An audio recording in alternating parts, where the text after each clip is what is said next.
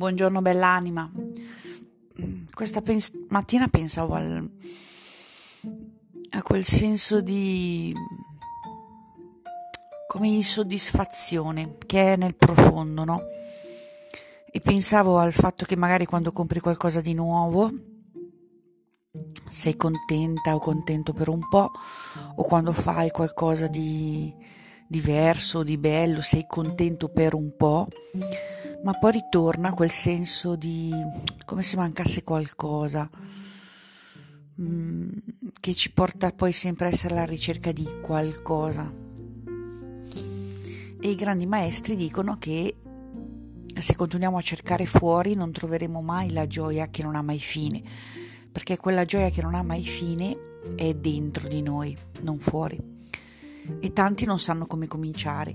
E ieri mi ha fatto sorridere leggere un pezzo del libro di Yogananda, di Paramahansa Yogananda, L'eterna ricerca dell'uomo e della donna, cioè dell'essere umano, in cui lui dice che era arrivato a un punto del suo, del suo cammino spirituale in cui se era con gli occhi aperti era nel mondo delle forme, ma se chiudeva gli occhi era connesso con l'energia universale, con tutto ciò che è, con l'energia di amore che ci ha creato, con l'oceano di amore di cui noi facciamo parte, ma da cui pensiamo di essere separati. E lo diceva con una semplicità incredibile, cioè lui diceva che se apriva gli occhi era lì, sentiva, vedeva, percepiva e quando chiudeva gli occhi si fondeva con la con l'energia cosmica, per cui non c'erano più le sensazioni dei sensi, non sentiva più il freddo, trascendeva questa cosa.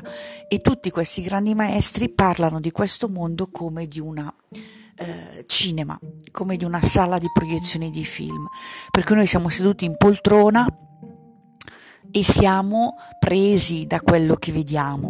Addirittura a volte non c'è più il confine fra chi siamo noi e quello che vediamo, proviamo quell'emozione, abbiamo paura, siamo felici, ridiamo, siamo tristi, perché un fascio di luce sta proiettando delle immagini su uno schermo. E quindi non è reale, no? E tantissimi maestri fanno questa, questo paragone, questa, questa metafora della nostra vita come un susseguirsi di film. E ci chiedono di cominciare a diventare consapevoli di questo e di chi siamo davvero. Allora la preghiera di oggi è chiedi di ricordare chi sei davvero. So che ti dico spesso questa cosa, ma è una delle preghiere più potenti. Ti abbraccio fortissimo, bell'anima.